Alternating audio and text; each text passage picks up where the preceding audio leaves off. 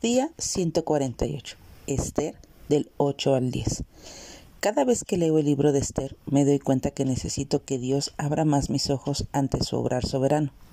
En medio de los afanes del día a día, es fácil perder de vista que Él está avanzando en su plan y sus propósitos, sin importar cuán oscuros parezcan los tiempos. Aunque el nombre de Dios no se menciona en este libro, podemos ver cómo Él revela áreas de su carácter. Fidelidad en toda la historia de Esther puede verse a un Dios que cumple las promesas dadas a su pueblo, soberanía. Es muy evidente la obra maestra de Dios triunfando a pesar de las tretas malvadas de los hombres, providencia.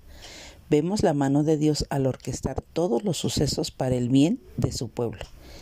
¿Sabías que Esther es la última mujer de la cual se habla en el Antiguo Testamento? Aquí te comparto lo que aprendí al leer este libro. Nada toma por sorpresa a Dios. Las obras en las que caminamos han sido planeadas por Él. Ninguna tarea ordinaria que sea carece de valor delante de Dios. Tu pasado no determina tu futuro. Es Dios quien lo hace. En Cristo Dios usará todo lo bueno y lo malo para tu bien y para su gloria. Todo se trata de Dios. Él es el protagonista de tu historia. La sumisión no te hace inferior, más bien embellece tu carácter. Antes de tomar cualquier iniciativa debemos consultar a Dios.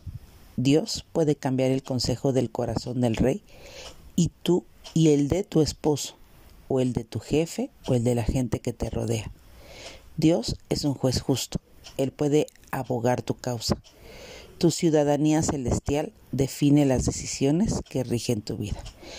La obediencia parcial a Dios es desobediencia.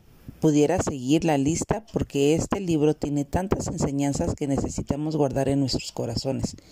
Que Dios nos ayude a serle fieles y a responder en obediencia a su mandato. Esther también me recuerda que es vital obedecer a Dios por completo. Nada de esto hubiera ocurrido si Saúl hubiese sido obediente al mandato de Dios de exterminar a los amalecitas. No sé si lo recuerdes en 1 de Samuel 15. Sin embargo, Dios es fiel y a pesar de nuestra desobediencia, Él es fiel a su promesa, a pesar de nuestra infidelidad. Él envió salvación y alivio a su pueblo cuando lo necesitaba.